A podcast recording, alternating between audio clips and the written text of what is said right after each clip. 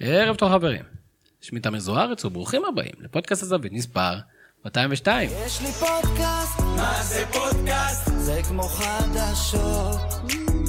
יש לי פודקאסט, מה זה פודקאסט? זה כמו. אה, משהו מאוד ייחודי. שוב אתם אה, מצטרפים אלינו לפודקאסט הזווית, אה, כנראה הפודקאסט הביתי בתבל. אנחנו מזכירים לכם להירשם אלינו בכל פלטפורמות ההאזנה. כן, אני יודע שאתם מאזינים רק במקום אחד. כן, אני יודע שכבר נרשמתם, אבל תירשמו, מה אכפת לכם? ברק מאוד רוצה, אנחנו רוצים לספק... לא יודע, מספק את ברק, אבל רוצים שברק יהיה מרוצה. אה, אז בימים העמוסים של אה, אחרי החגים ובין אה, פגרות, צריך לקרוא משהו מיוחד כדי שנצא מהבית, ולמזלנו, חברנו היקר יעקב ליפשיץ, מייסד עובדות לא חשובות בספורט, חיבר אותנו לנושא מאוד מרתק ומתפתח, יש שיגידו הכי מתפתח בעולם, עולם הגיימינג. אז קודם כל, ערב טוב יעקב. ערב טוב, תמיד כיף להיות פה. ויעקב, למה חשבת שאנחנו, יעניין אותנו לדבר על גיימינג? הרי אנחנו אנשים שאוהבים לראות, אתה יודע, אנשים, שחקנים אמיתיים רצים. אה, פודקאסט הזווית אה, מזהה תהליכים בשטח. ככה כבר כמה שנים יודע לדבר על הדבר החם הבא, ואני חושב שכל מי שמתעניין בספורט ואוהב ספורט וצורך ספורט, מבין שגיימינג זה הענף הבא, אה, בין אם זה בכספים שמושקעים בו, בפופולריות שהוא צובר, ופודקאסט הזווית פשוט לא יכל לדלג על זה.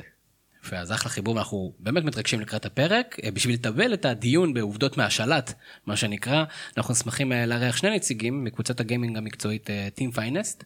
אז ערב טוב לתמיר לוי, אהלן. שחקן פיפא מקצועי, עם מספר שש ספרתי של עוקבים.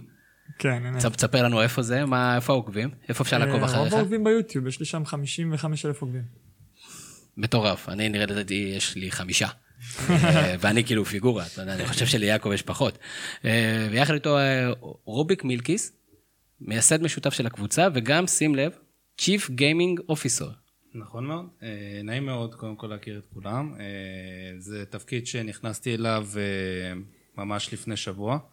בשעה טובה. אה, מהמנכ"ל של החברה הפכתי להיות אה, בתפקיד יותר גלובלי, בגלל שהחברה מתרחבת מדהים. אה, ב- בעולם. אז אנחנו התחלנו בישראל, יוצאים החוצה, ומתחילים לבנות את, ה- את כל החברה ב- מעבר לים. אתה לא יודע כמה שאלות יש לי בראש, אני עוד מעט אספר לך אותם. תמיר, מתי החלטת לי שאתה רוצה להיות גיימר? תשמע, אני הייתי שחקן מקצועי הרבה שנים, ולקחתי את זה השנה לכיוון של התוכן.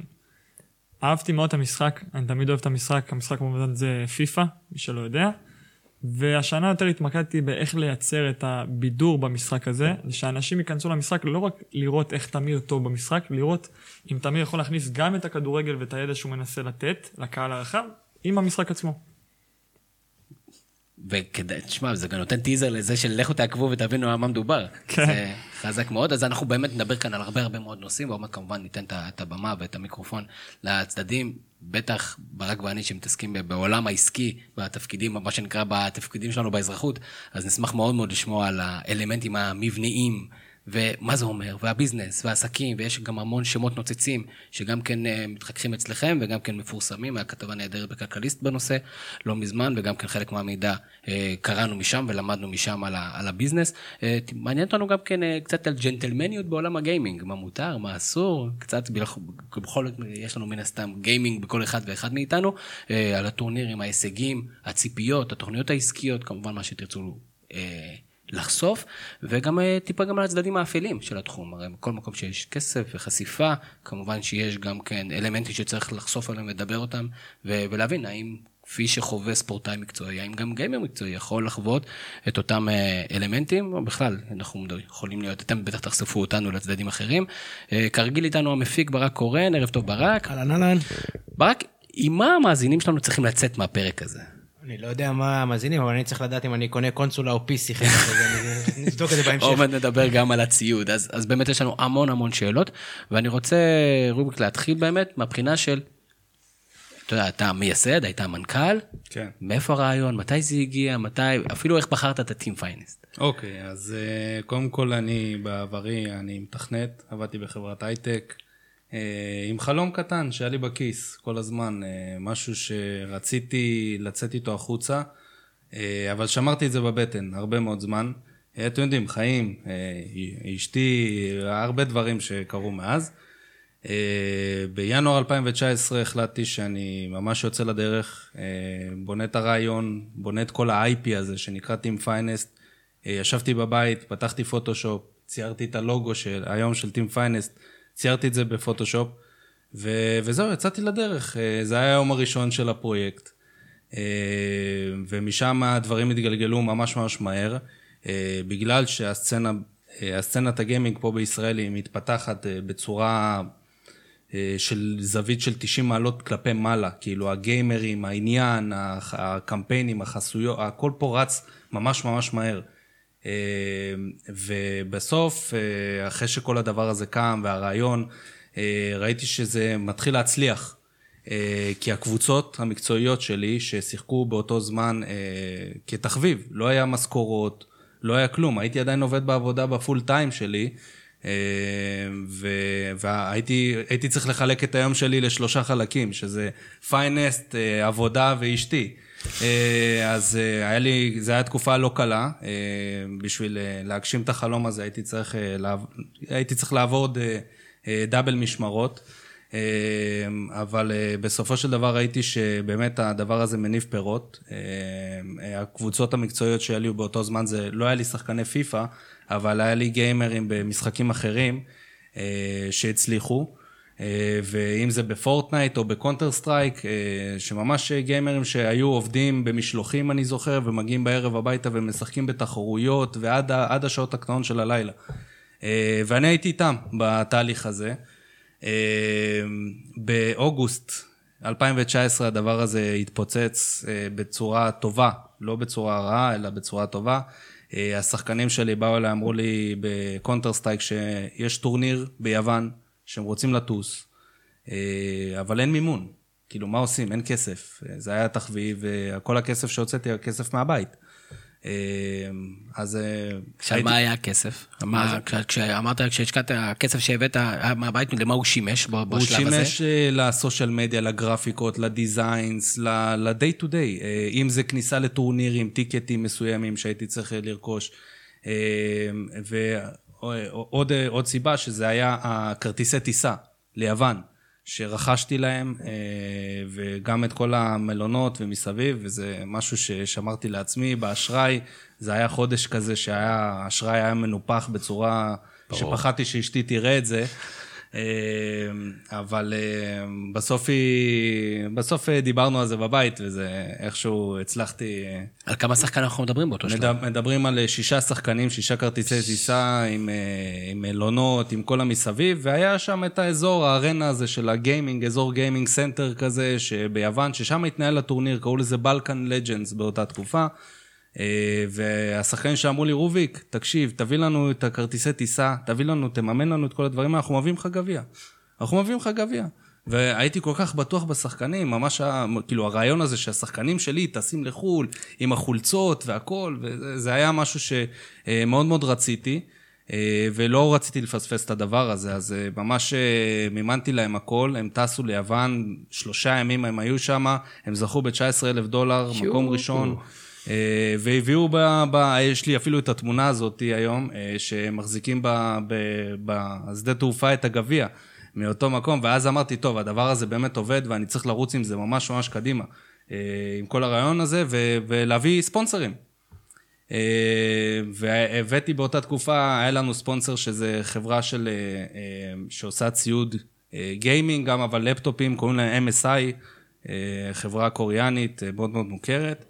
אה, והם אמרו לי, בוא, אנחנו, אנחנו נהיה איתך יד ביד, אין בעיה. אמנם לא כסף, כי בסוף זה לא היה חברה, לא היה אה, תאגיד מאחורי זה, כאילו זו חברה שלא הייתה רשומה בישראל. זה הרעיון, עדיין הכל היה בתחביב, כולם היו בדבר הזה כתחביב. שמה בעצם העסקה פה? הם נותנים לכם איזה תרומה, ציוד, עניינים, ציוד, ומה בדיוק. אתם נותנים להם? אתה פשוט כאילו... את אוקיי. הפלטפורמה, את הפרסום, השחקנים באותה תקופה שהם טסו ליוון, עשיתי להם חולצות שהיה להם כאילו את הלוגו של פיינסט ואת המתחת MSI. אה, אה, וממש אהבו לראות שקבוצה כל כך קטנה מצליחה להשיג כאלה הישגים. אה, וזהו, ובסופו של דבר אה, ראיתי שאני נמצא לבד בניהול של כל הדבר הזה, וזה היה קשה, זה לא היה קל, אה, ורציתי להביא מישהו שיעזור לי. אחד מהשחקנים שלי אמר, תקשיב, יש מישהו שאני אכיר לך, שהוא היום המייסד שותף השני, קוראים לו יותם נחשון. יותם נחשון, הוא היה עובד בלוג'יטק, היה עובד באסוס, עם הרבה מאוד מותגי גיימינג פה בישראל. והוא אמר לי, בואו ניקח את הדבר הזה הלאה, בואו, יש, יש רעיון טוב, יש, יש בסיס טוב, ובואו נצא החוצה, בואו נצא החוצה. ואמרתי לו, מה זאת אומרת לצאת החוצה? כן, מה, זה, אני כאילו, רציתי מה... לשאול, אבל לפני שאתה שואל. כן, מה, כן. מה זאת אומרת, איך, איך יוצאים החוצה מהדבר הזה? הוא אומר, כן, צריך להביא משקיעים, בוא נלך למשקיעים, בוא נלך לעניין אותם, בוא נראה כשהמטרה באותו שלב היא מה? לגייס כסף. לצורך? לצורך הקמת החברה. באופן רשמי. להפוך את כל הדבר הזה לרשמי. שאם יש לי גיימר, הוא חתום על חוזה, ו- ואם יש לי ספונסר, אז הספונסר הזה יודע שיש... זאת אומרת, לצאת מהתחביביות? בדיוק, בדיוק. אני רוצה אותך לשנייה, כן. אני אשמח אם תסביר לנו קצת איך זה עובד בעולם, או מה היה המודל, כלומר, מה זה אומר ששחקן חתום אצלך? אז אני תכף אגע בזה, כן, כן, זו שאלה מצוינת, אה, אני תכף אגע בזה. אה, אז בסופו של דבר, אה, אני ויותם הגענו לדרך יותם, שהוא הכיר לנו משקיעים שחיפשו פה קבוצת גיימינג בישראל להשקיע בה. אה, והגענו אליהם בפגישה הראשונה, הראינו להם מי זה פיינסט, הכנו מצגת מאוד מרשימה, ישבנו בבית, אה, אצלי בבית, והכנו ממש מצגת על כל הדבר הזה, איך אנחנו יוצאים עם גיימפלן ל-2021, אה, שזה היה ב-2020, אנחנו נפגשנו איתם בסביבות אוגוסט 2020. אנחנו נפגשנו איתם, והתחלנו באמת לעבוד על תוכנית של 21, של כל השנה, איך אנחנו יוצאים החוצה, מה, איך, איך אנחנו רואים את הקבוצות, איזה שחקנים, אה, איך כל הדבר הזה באמת יוצא, באמת, אנחנו מוציאים את, ה, אה, את המפלצת מה, מהכלוב. וכשהגענו למשקיעים, הם ראו ממש שיש פה רעיון מאוד מאוד חזק, מאוד מעניין. כל הסיפור הזה היה נשמע להם ממש טוב, גם אהבו את המצגת, ואמרו לנו אחרי הפגישה הראשונה, בואו נצא הדרך, חבר'ה. כאילו, let's go. כאילו, ואני באותה תקופה עובד בחברה עם התנאים הכי טובים שיש, במקצוע שלמדתי עליו תואר ראשון במדעי המחשב, ואני אומר לעצמי, טוב, כאילו... זמן לקבל אה, החלטה. מה, מה, אני צריך, כאילו, מה עכשיו? כאילו, זה, נבהלתי קצת, כי ברור. אתה צריך לשנות את כל החיים שלך עכשיו בשביל המטרה הזאת. אה, וגם אשתי, שהייתה כאילו חצי-חצי, כאילו, מה, מה יקרה שם? אולי עדיף להישאר פה במקום הבטוח. אמ, ובסופו של דבר, אה, אחרי שאנחנו נכנסנו ועם הגיוס, אה, עם ההשקעה הראשונה, אה, אני יכול להגיד לכם שאנחנו כבר מסיימים סבב גיוס שני, שיעזור לנו להתנהלות לפחות לחמש שנים קדימה אסטרטגית. ולשאלתך, ברק, לשאלתך לגבי חוזים, איך הדבר הזה עובד, קבוצת ספורט רגילה, אותו דבר בעולם הווירטואלי. אותו דבר, אותו מודל של אה, קבוצת ספורט פיזית, אני לא אזרוק פה שמות, אבל קבוצת ספורט רגילה פה בישראל, מתנהלת עם ספונסרים, עם חסויות, עם קמפיינים, עם חוזים לשחקנים, האם זה לשנה, אה, אה, כרטיסי שחקן שאפשר למכור, אה, זה קלפים שנמצאים אצלך אה, אה, בחברה. אה, וגיימרים, היום גיימרים, זה כמו שחקני כדורגל, כמו שחקני כדורסל, זה לא משנה, יש להם חוזים, יש להם מאמן מנטלי, יש להם פסיכולוג, הם יושבים מול המחשב קרוב לשמונה עד עשר שעות ביום, משחקים, מתאמנים, אם זה טורנירים, אם זה רק אימונים, אבל זה שגרת חיים של ספורטאי רגיל.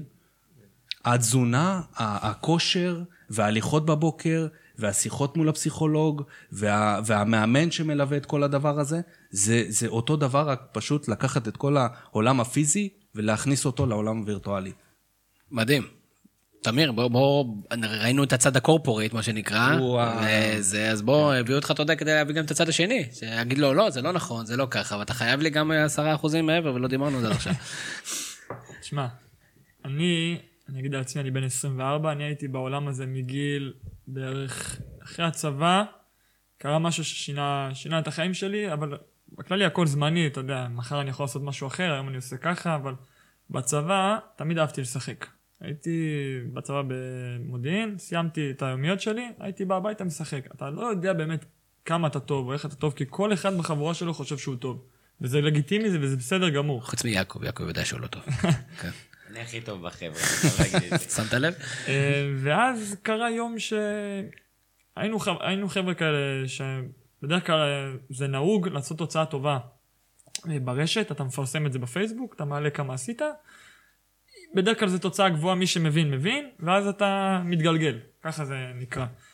ואז קרה, היה אליפות ישראל, ממש אליפות, ספורט חמש. באיזה משחק? בפיפא? בפיפא, כן. היה אליפות, שדרנים, הכל, כאילו נדב יעקבי היה שם, צעק. ואקרמן, כן, ממש שידרו אותנו, הרגשתי כאילו אני עכשיו אה, שחקן כדורגל, כאילו, אני יושב ככה ואני שומע אותו ממש לידי משדר אותי, זה היה הזוי. מדהים. ואני זוכר שאמרתי למפקד שלי, אמרתי לו, תקשיב, היום יש יום שאם אני...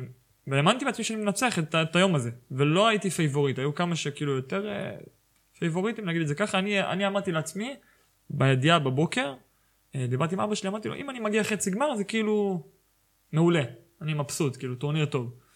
ו...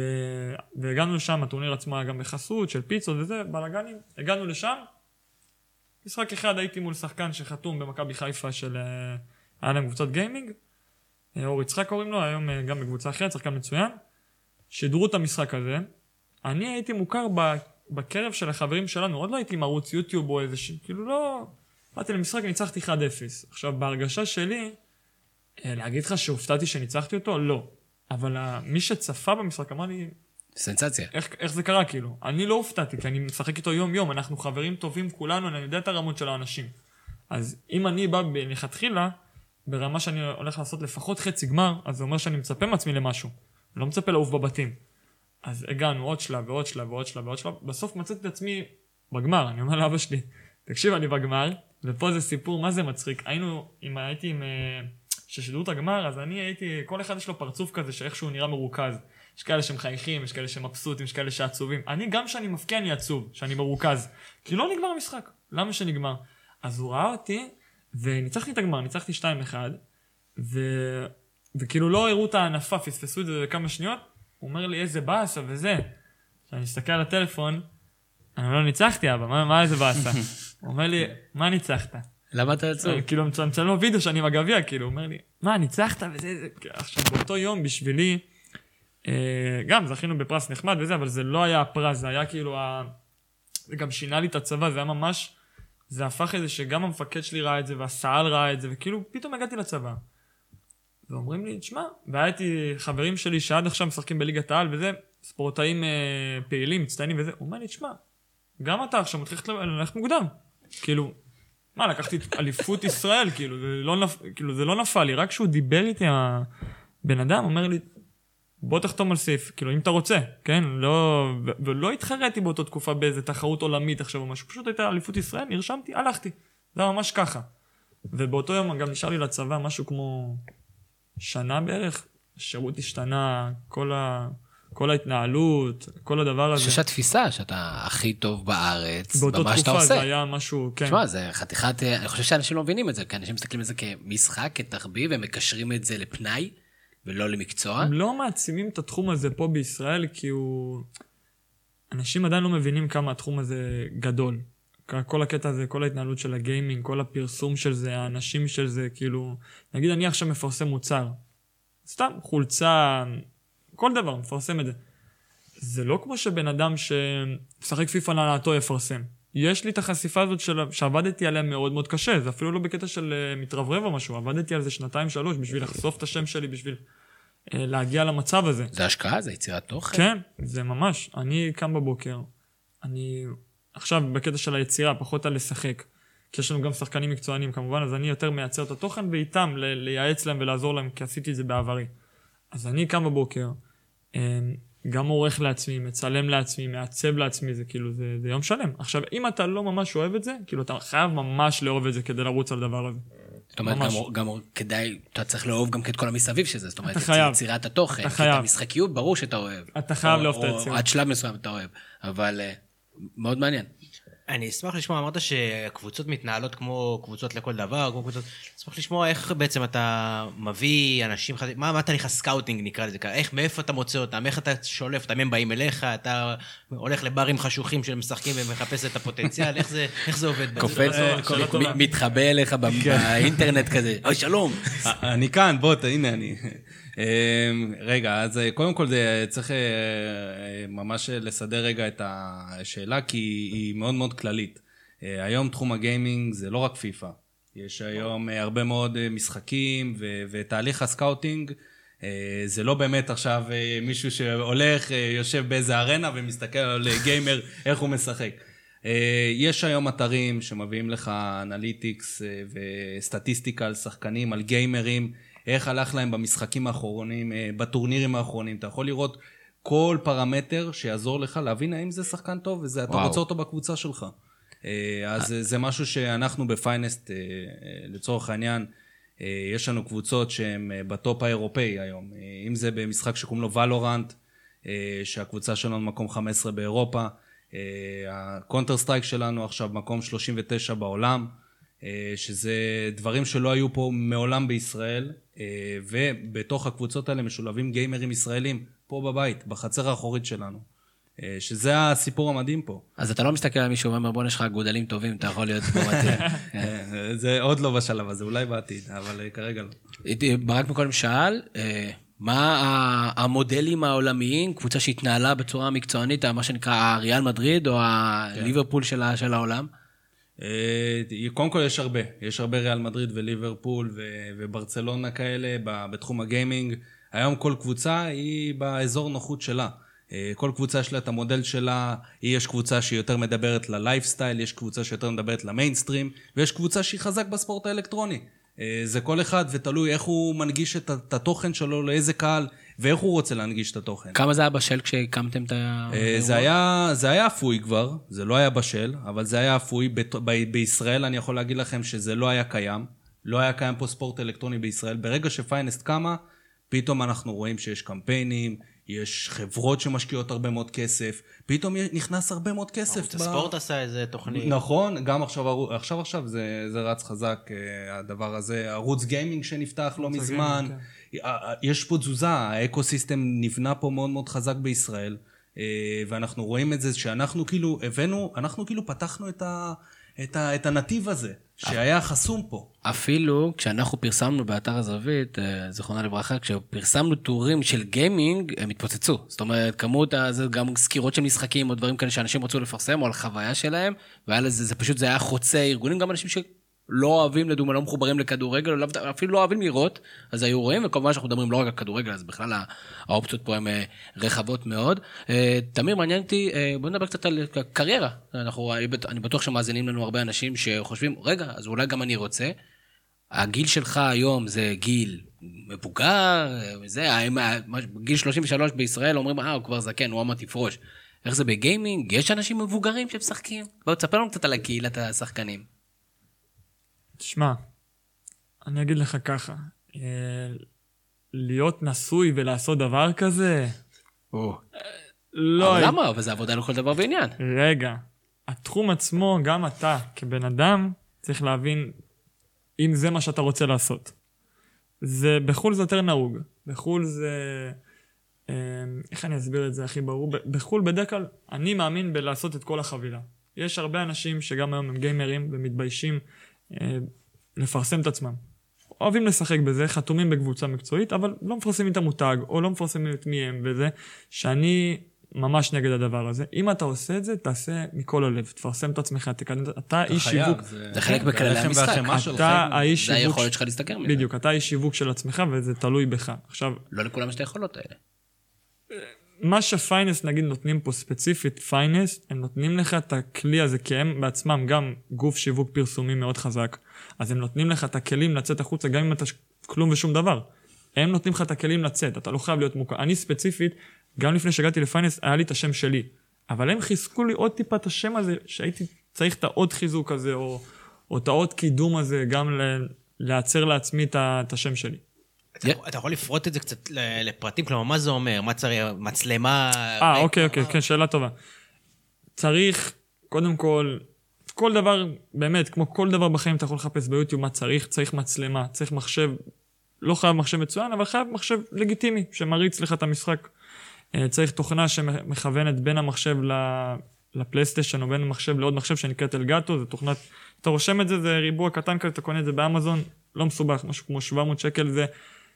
יש לזה השקעה, אבל אם אתה מאמין בעצמך, אני באמת מאמין שאתה מחזיר את זה תוך חודש. את כל ההשקעה הזאת, תוך חודש אתה מחזיר אותה.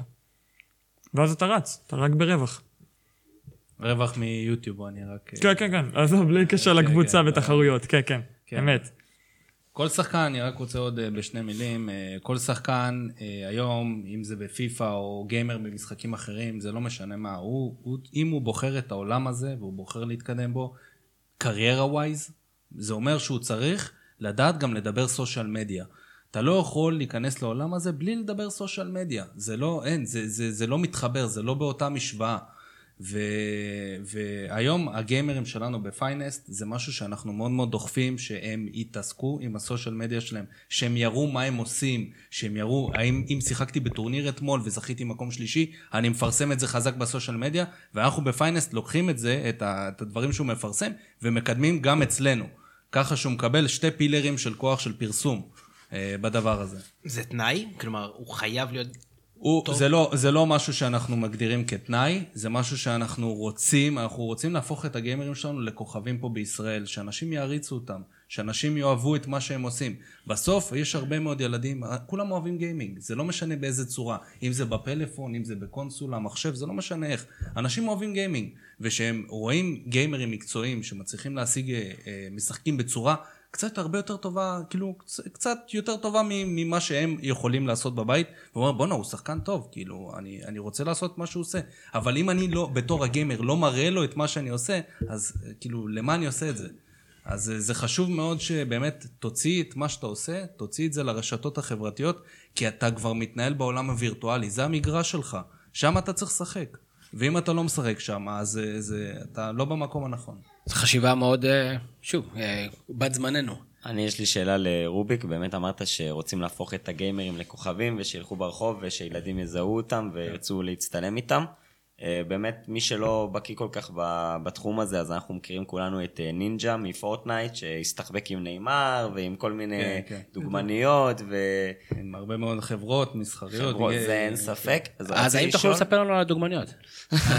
רציתי לשאול אם יש באמת עוד אה, בעולם, עוד אוטוריטות כאלה, שבאמת הוא הולך ומשתגעים וקופצים עליו, כי אני ראיתי את נינג'ה נכנס לאירועים וזה טירוף, זה כאילו המייקל ג'ורדן של עולם הגיימינג. ויש לו גם שם מאוד קליט. כן. כן. אז אני יכול להגיד לך שאני לא אצא לעולם, אני אשאיר אותנו פה לוקאלי בישראל. אני יכול להגיד לכם שהגיימרים שלנו, אם זה בוולורנט או ב-CSGO, אה, הגיימרים שלנו, שהם יוצאים מהבית, אנשים מזהים אותם ומבקשים מהם חתימות. אה, לצורך העניין, יש לנו קבוצת בנות גיימריות, חמש בנות, פה בישראל, שמשחקות וולורנט באופן מקצועי, אה, עם שכר, עם, עם כל התנאים הסוציאליים, הכל, כאילו. אה, ואחת הגיימריות שלנו לפני כמה זמן באה ואמרה לנו שהיא הלכה לבית ספר, וחיכו לה בשער הרבה מאוד ילדים, וחיכו לקבל ממנה חתימה. יו. פרסמנו הכל באינסטגרם שלנו בסטורי, וזה מטורף. זה כאילו, אתה אומר לעצמך, אוקיי, יש גיימרים, אבל פתאום אתה, אתה, יש גם גיימריות.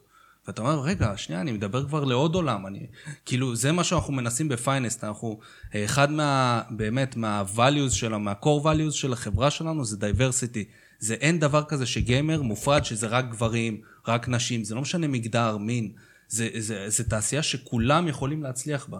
אה, וזה משהו שמאוד מאוד חשוב אצלנו פה בפיינס. ואני, ואני חושב שזה משהו מאוד מאוד, אה, אתה יודע, אנחנו מדברים על זה שקבוצות אה, כדורגל שמות את הערכים הנכונים והכל, ואז אנחנו רואים שבסופו של דבר הם לא, או כאילו, שתמיד מאכזבות אותנו, כי בסופו של דבר הן לא מצליחות, ואני חושב שזה, אתה יודע, לא, אולי מביך להגיד את זה מולך, אבל השפה שאתה משתמש בה היא כל כך... אמיתית, נכונה וכל כך מתקבלת בעולם החדש, ומי כמונו, כשהם מעורבים בעסקים בארץ, מבינים שזו השפה ולשם העולם הולך, וזה מאוד מרגש לשמוע את הדברים האלה. אני חושב שגם בעולם הדיגיטלי, זה אולי גם יותר קל לעשות את זה, כי הם באמת, הם באמת יותר טובות מאיתנו. ובאמת כאילו העניין של מיעוטים או דברים כאלה ושל ה diversity שאנשים מתחברים, שבעולם העסקים אתה לפעמים מכריח את זה, או חושב שאתה מכריח את זה, ופה זה, אם אתה טוב, אתה טוב, זה מאוד מאוד מדיד. זה בול מחבר אותך, שכמו שאמרתי, שיש את הקבוצות כדורגל, שיש לכל קבוצת כדורגל יש לה את הערכים שלה. ו- ו- ובאמת את הדברים שהיא רצה איתם, זה ה-DNA של אותה קבוצה. אם זה בית"ר שנלחמת בגזענות, וכולם יודעים שבית"ר היא נלחמת בגזענות, אז סתם דוגמה, כן? לכל קבוצה יש לה את הערכים אה, אה, שלה. אז אותו דבר קבוצות ספורט אלקטרוני, ארגונים של ספורט אלקטרוני, בונים לעצמם את הערכים שלהם. אם זה professionalism, אם זה diversity, אה, לא משנה מה, גם well-being, להיות, ל, לא יודע, ללכת לבתי חולים ולהביא לילדים חולים כל מיני מתנות. יש ארגונים בעולם שזה אחד מהדברים החזקים מקסים, שלהם. מקסים. סליחה שאני כן. נכנס לצד ה... לא, לא, לא, אנחנו צריכים להגיע לשם. יהודי, אני לא יודע איך לקרוא לזה כספים, אה, אה, ואתה לא חייב לדבר על עצמך כמובן, אלא על העולם באופן כללי. הייתי שמח להבין איך בעצם עובד המודל העסקי של קבוצות, איך, איך מה- מערכת היחסים עם השחקנים, איך זה עובד, כאילו ממה מרוויחים כסף, ממה, איפה בעצם, כל, ה, כל, כל המודל, בכל- איך זה עובד פחות או יותר. אז אה, אוקיי, אז אני אסביר את זה ממש בקצרה, אני לא אכנס למייקרו. בקווים כלליים. אה, אז ככה, יש, אה, כמו שאמרתי, היום אה, קבוצות ספורט אלקטרוני, יש להם ספונסרים. לנו, לצורך העניין, בפיינסט יש לנו ארבעה ספונסרים, שזה פיצה, סמסונג, פרדטור, לוג'יטק, וזה, בסופו של דבר זה ספונסרים, ש, זה ספונסרים כלכליים, שתומכים בקבוצה.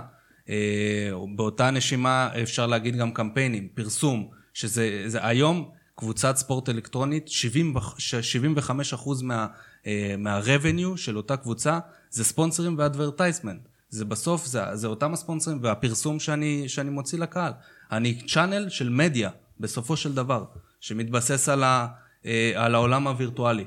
אה, ודבר נוסף זה השחקנים. בסוף השחקנים באים קבוצות וקונות את השחקנים שלך בגלל שהם שחקנים טובים. אבל אה, אה, זה... להגיד את זה כאילו בעולם הפיזי, היום שחקני כדורגל, בא מישהו שאומר, בואנה, זה שחקן טוב, אז אני רוצה אותו אצלי. אז הוא שם עליו איזשהו תג מחיר, נכון? הקבוצה שמה עליו, אני לא יודע איך קוראים לזה בעולם ה- הפיזי של הכדורגל. כן, מחירי העברה, כן. מחירי העברה, בדיוק. זה גם קיים היום בספורט האלקטרוני. אותו דבר, אותו, אותו, אותו מודל, קצת שונה, כי זה, זה עולם וירטואלי. שוב, אנחנו מדברים על עולם וירטואלי, והגיימר, החוזים של הגיימרים זה חוזים שלא פיזיים, כן? זה לא שאתה צריך להגיע לאימונים אה, באופן פיזי וקנסות וכל מיני כאלה. אה, אבל זה גם איזשהו אה, מודל של אה, הכנסה, בסופו של וזה דבר. חוזים לפרק זמן של שנה באמת, כמו בעולם הזה? בדרך כלל זה- שנה, כן. אתה מתחיל בשנה מינימום, ויש גם שחקנים אצלנו שגם חתומים מעל שנה. ומה התג מחיר של אה, גיימר טוב? זאת אומרת, אנחנו יודעים שבכדורסל, בכדורגל, זה הרי מגיע לסכומים מאוד גבוהים. אני יכול להביא לך עכשיו בדיוק דוגמה מאוד מאוד חמה, לא מפיינסט, אלא מהעולם עצמו. אה, יש היום באירופה שתי ארגונים, אחד אה, הוא ארגון מאוד מאוד גדול באוקראינה שנקרא Natus Vincere, זה נאבי קוראים להם, ועוד ארגון שקוראים לו G2. עכשיו, זה באירופה, באזור של אירופה. אה, עכשיו, נאבי, היה להם קבוצת אקדמיה, שפתחו קבוצה, יש להם קבוצת Counter-Strike של בוגרים, ופתחו קבוצת אקדמיה של נוער, של ילדים, מ-14, 15, 16, אולי 17, שאני אה, קצת הגזמתי כבר פה בגילאים. אה, ואותו שחקן של נאבי, של הקבוצה האוקראינית, אה, בן 16, אה, נרכש על ידי 200 אלף דולר על ידי קבוצת G2. זה, זה בדיוק... וזה אה, ועוד באוקראינה, שלא תגיד, אה, כאילו, אה, אירופה הקלאסית. הפרסים עצמם במזה, יש בזה איזה משהו או שזה... פ- שנה peanuts? שעברה פרסים מטורנירים אה, היו בגובה של 480 מיליון דולר. או, אז אה, יש בזה, וזה בשנה גודל, כל שנה גודל כמעט ב-40-50 אחוז. אה, אז אה, קצת, זה, זה... אבל השאלה אם החלק הארי של ההכנסות של קבוצה זה מהספונסרים, או בעצם כן, 75 מתחרויות? אחוזים. 75 כ-75 אחוז, אה, וכל השאר זה עוד נתחים.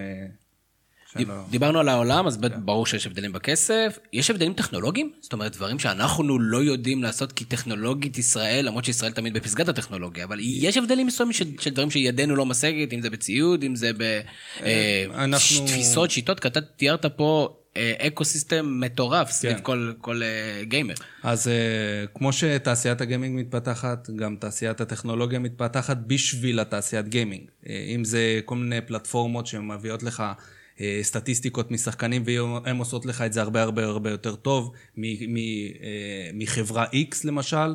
Uh, ובסוף יש בעולם, הארגוני ספורט, הספורט האלקטרוני הגדולים, הם עובדים עם אותם החברות בשביל לבדוק, לעשות מטריקות על, הגיימרים שלהם, לראות עד כמה הם טובים. אה, ו- וככה גם אה, בסופו של דבר, כמו עם השחקן שנמכר ב-200 אלף דולר, אותו שחקן אקדמיה, אה, בן 16, אה, אז בסוף הם ראו שהשחקן הזה הוא כישרון על, אה, ששווה להשקיע בו עכשיו, כי בעתיד יכול להיות אני אמכור אותו בהרבה הרבה יותר. אבל בטכנולוגיות, אין פה משהו שאנחנו אנחנו לא, במסוגלות שלנו, אין לנו שיש להם, אה, או שזה הפוך לצורך העניין. אנחנו כולם מתבססים על אותם הפלטפורמות, אה, יכול להיות שקיים משהו ואנחנו לא יודעים, שוב. אה, לא, יש את הפינג. מה זה? כל התנאים שלנו יש לעומתם. לא, זה, זה, זה תשתית אינטרנט. נו, אז כאילו- באיחוד- באירופה יש תשתית יותר... אה, כן, אז כן, אתה יכול להרחיב על זה. בתור מישהו שישב בתוך ה... כן. כן. אמ, למי ש... מי שבאירופה יש לו תנאים יותר טובים משלי מבחינת ה... מבחינת ה... איך שהוא מתחבר, אצלי לפחות במשחק שאני שחקתי, בסרבר עצמו. זאת אומרת, בדרך כלל, כשהיה טורנירים ותחרויות, אז זה לא היה לחיבור אותו קו, אותו קו אינטרנט כמו שלי, כמו שלו. זה היה לפי סרבר. עכשיו, אם הסרבר בפרנקפורט, מן הסתם מישהו שגר בגרמניה, יהיו לו תנאים יותר טובים משלי. לא משנה אם לי יהיה קבוצה יותר טובה או שאני שחקן יותר טוב, כבר יש לו את האדוונטג' שלי אין. אז שם זה, זה הדבר היחיד. זה בא לידי ביטוי גם בפיפא נגיד, כי בשוטינג ברור, מן הסתם. כן, כן, כן, ברור, ברור. בטח. השאלה שלי היא כזאת, עם כל החברים הבכיינים שלי שטענו שהם הפסידו בוויקנד ליג בגלל שהסרבר יושב באירופה. זה נכון מיליון יש אחוז. אשכרה אמת בדיוק. כן, כן. גדול. אתה אומר. אני גם הכ- משתמשתי הכבל- הכבל בתירוץ צד. ימין שלנו לא לא מספיק להעביר מידע. ההבדל, היחיד בין שחקן טוב ממש לשחקן שהוא פחות טוב, שפשוט אה, שחקן ממש טוב כנראה יפסיד פחות. אבל אני- גם אתה כנראה תפסיד, אה, נגיד אני או שחקן ממש ממש טוב, גם הוא יכול להפסיד על תנאים אינטרנטיים, זה לא, אין פה איזה שוני. יש דבר כזה שהוא מפרט סטנדרט, אני מניח שכאילו... שאתם רוצים לשחק פחות או יותר על אותו... ש- ש- שלא הטכנולוגיה תהיה ההבדל ביניכם, אלא הכישורים אז זהו, אז עכשיו... המשחקיים. כן, אז עכשיו בתחרויות האחרונות, אז כן עשו שזה יהיה על אותו חיבור, אבל כדי להגיע לשם, כי יש, אה, אתה יודע, יש... לא, לא רק, גם מחשב, אני אומר, אותו כרטיס גרפי, אותו מעבד. אה, לא, לא, לא, שנינו עם אותו, כולם עם אותו סוני, כאילו. כן, זה אותו דבר. קונסולות זה אז ממש... אז- קונסולה זה פשוט, שם זה יותר אז מסובך. בדיוק, זו שאלה שרצינו לשאול לגבי הציוד, מה זאת אומרת, גיימר, מה הציוד שלו? אצלהם זה יותר... כן, לא אה. זה בסוף אה, לגיימרים שנמצאים על PC, על מחשב, אה, בדרך כלל זה מחשבים של דסקטופ, זה מחשבים הארגזים, שאפשר להכניס לשם לוח אם גדול וכרטיס גרפי. בסוף צריך, גיימר צריך שיהיה לו את, ה, את האזור נוחות שלו ואת התנאים הכי טובים שיש. אה, אם זה אותו, אם אנחנו ניקח את זה עוד פעם לעולם הפיזי, כדורגלן צריך שיהיה לו את, את הנעלי פקקים הכי טובים שיש, נכון? אז אותו דבר לעולם הווירטואלי והאלקטרוני. אה, שגיימר צריך שיהיה לו את הכרטיס גרפי האולי מהכי חזקים שיש, ולוחם אולי מהכי חזקים שיש, בגלל שהוא צריך שהמשחק ירוץ לו בצורה הכי טובה שיש. שלא יהיה שום אזור במשחק שהוא מתקשה, או המחשב שלו לצורך העניין. אה, עכשיו, שאלת השאלות, שחקנים מקצוענים, קונסולה או PC, למשל, בוא ניקח את פיפא לדוגמה. בפיפא, בפיפא קונסולה, כל השאר PC. באמת קונסולה? כן. מפתיע את האמת. משחקי עירייה זה כאילו, זה ידוע שזה PC. לא? חייב, כן, כן. בקלות. אה, למרות, ש, למרות שיש קונסולות Call of Duty, למשל, יש ליגה מאוד מאוד חזק, פרנצ'ייז מטורף ב, ב, בארצות הברית, אה, ב-Call of Duty, והם משחקים עם שלטים, אה, משחקי shooters. עכשיו, אני מבין שכאילו היום אין עדיין cross-platform לפחות בפיפא, אבל כאילו, יש נכון. הבדל בין מי שמשחק בסוני למי שמשחק באקסבוקס למי שמשחק או שאתה חושב כאילו, מי שיהיה טוב באקסבוקס יהיה גם טוב ב... אם אני מחליף לך זהו, קונסולה אוי, עכשיו, הבנתי, אתה- הבנתי, שאלה טובה. אה, מי שמשחק במחשב, הוא יקבל יותר נכון את הכף הישר, כאילו לא יבין מה קורה פה, אתה... יש הבדל מאוד מאוד גדול ב gameplay עצמו של המשחק, בסוני המשחק ספציפית רץ יותר מהר, באקסבוקס הוא רץ יותר לאט, אבל גם לא הבדלים כאלה גדולים, ההבדל הגדול זה בעיקר בשלט. שאתה מרגיש, טוב, פה זה לא נוח לי, כאן זה כן נוח לי, אבל זה עניין של אה, תרגול, כמו כל דבר. אה, דיברנו על אה, ג'נטלמניות, אז בסדר, אז אנחנו מבינים שמבחינת המשחק עצמו, אז כל אחד מביא את ה... כמו שאמרנו, את הכרטיס שהוא יכול להביא ואת המשחקיות שלו, ואנחנו פחות או יותר, אני מניח שהאנשים החזקים גם מתמקדים פחות או יותר באותו ציוד. איזה חוקים, לפחות בפיפא, שבכל זאת אנחנו פודקאסט ספורט, לא עושים? מהו זה צ'יפ שוט ומה זה כאילו כשר אבל מסריח? אה, יש, יש דברים. נגיד לא מעבירים אה, הילוך חוזר? אני אגיד לך מה, הכל תלוי במעמד. הכל תלוי בשביל מה אתה משחק, מה אתה עושה. אם אני משחק עכשיו מול חבר טוב שלי אה, ברמתי או משהו כזה, אז כן, משחק ידידותי, כנראה שלא נעביר זמן אחד לשני. גם אם, גם אם כאילו אני מוביל 2-1 דקה 90, אני עדיין אנסה לצאת קדימה. אבל אם זה על טורניר, ברור. הכל כשר, אם צריך לרוץ לקרן, אני רץ לקרן, הכל כשר, זה לא... מותר לעשות פאול אחרון, בלם אחרון. הכל, אה, הכל. או-אה. אני, יעקב, אני רואה שיש לו עוד רעיונות לא, אני. שואל אם מותר להעמיד שחקן על קו השער בחופשיות, למה אצלנו בחבר'ה זה ייהרג ואל יעבור. זו שאלה טובה, כי זה תלוי איפה אתה, עם איזה חברים אתה משחק, איזה זה, זה הכל תלוי והכל תלוי. אבל כשאתה. אומר שזה טורניר, כסף על השולחן, אז כולם, אה, קובע. מי ש... אני אגיד לך איך אני רואה את זה, מי שלא עושה את זה, אז הוא בשלב שהוא, טוב, אני לא תחרותי מספיק. אני לא מספיק רוצה את הניצחון. כי לא זוכרים את איך ניצחת. זוכרים שניצחת. תודה רבה, דרור, תודה רבה לדרור זה מה קשטן. שרוני לוי אומר, כן. לאורך ההיסטוריה, אני זוכר, אתה יודע, אני גם אחד שאוהב מאוד להתעמק בוואי, הם שיחקו מדהים, הם שיחקו ככה בכדורגל. אבל מה ישר עולה לך לראש? שהם ניצחו. אחרי זה עולה לך איך הם שיחקו ואיך הם עשו. צעקו לך פעם, ליגה א', ליגה א', לא? יש...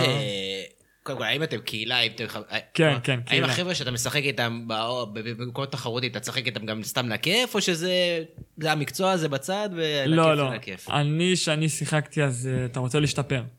ובהתחלה, כמו שפיינסט רוצים להגיע לחו"ל, והם, והם הגיעו ומגיעים, אז בהתחלה אתה כן משחק מול חברים שלך פה בארץ. אתה רוצה לראות מה הרמה שלך לעומתם, איך אתה זז וכאלה. אבל אה, אם אתה באמת רוצה להגיע למטרה הסופית שכולם רוצים, כל חלום של, של גיימר, או זה לעשות את האקזיט, זה לקחת את האליפות עולם, לקחת את האליפות הגדולה. לא יעזור לי להתאמן באמת מול חבר מ- מישראל. אני, יש קהילה בטוויטר, יש קהילה ב- באינסטגרם, ב- בכל מקום. אתה פשוט רושם את השם שלך. מי שרוצה לשחק, אז אתה יודע, זה לפי הפרסום שלך. בהתחלה כנראה לא יבוא בן אדם. אחרי זה, אתה זוכה באיזה טורניר קטן, יש איזה שרתי דיסקורד, יש מלא, כל כך הרבה מקומות ל- להגיע אם אתה באמת רוצה. אם אתה מגיע למצב שזכית במשהו, ויש הרבה ישראלים כאלה, תוך שנייה מוצאים לך משחק, מתחילים, משחקים, רצים. אני אשמח אם תספרו קצת, אתה מהצד שלך כשחקן, ואחרי זה אתה מהצד שלך כן. כמעסיק, על הצד של ה... של המדיה, של הסושיאל מדיה, במיוחד אה, טוויץ' ויוטיוב, כי אני בתור בן אדם קצת יותר מבוגר מכם, כלומר, אם לא היו מספרים לי על זה, זה לא הייתי יודע שזה קיים בכלל. כלומר, כן. זה- אני יודע, יש את המושג גיימינג, שומע, שוב, אני קצת מגזים, כן, אבל... אה, ברור. אבל פתאום אני שומע מספרים, ואני מבין שאחריך עוקבים עשרות אלפים ומאות אלפים ויש שידורים של... אני כאילו, איפה הדבר הזה קורה? מי האנשים האלה בכלל? כאילו זה... מה הגודל של הדבר הזה, גם בארץ וגם בעולם? כי אני מבין שזה משהו עצום שפשוט מתחת לרדאר של... שלנו, של הגיל שלי. זה עולם חדש שנמצא בעולם הקיים, ואתם צריכים פשוט להתחבר לעולם החדש. ואני חושב שיש סיבה שזה רץ כל כך מהר. זה... אגב, סתם צחקתי, יש לי אפילו טוויץ', כן. לא, ברק הוא לחלוטין בעולם הזה ודיבר על זה, ואנחנו גם, שוב, ראינו את זה, את שאלה ה- את מעניינת החשיפה אבל של זה. טוויץ' ויוטיוב. כן. מאוד בוא תספרו לנו קצת סדרי גודל. איך זה, כן. מה- מה מה מדובר פה? אז- אני אגיד לך. תמיר בתור יוטיובר הסביר לך בדיוק. לך, אני אגיד לך. אה, בארץ, כל גיימר, באמת, כל גיימר היה מת להתחיל אה, בטוויץ', לעשות טוויץ' קודם כל, כי טוויץ' זה עולמי. טוויץ' בוא בוא שנייה נסביר לאנשים, למאזיננו שפחות יודעים טוויץ' מה זה.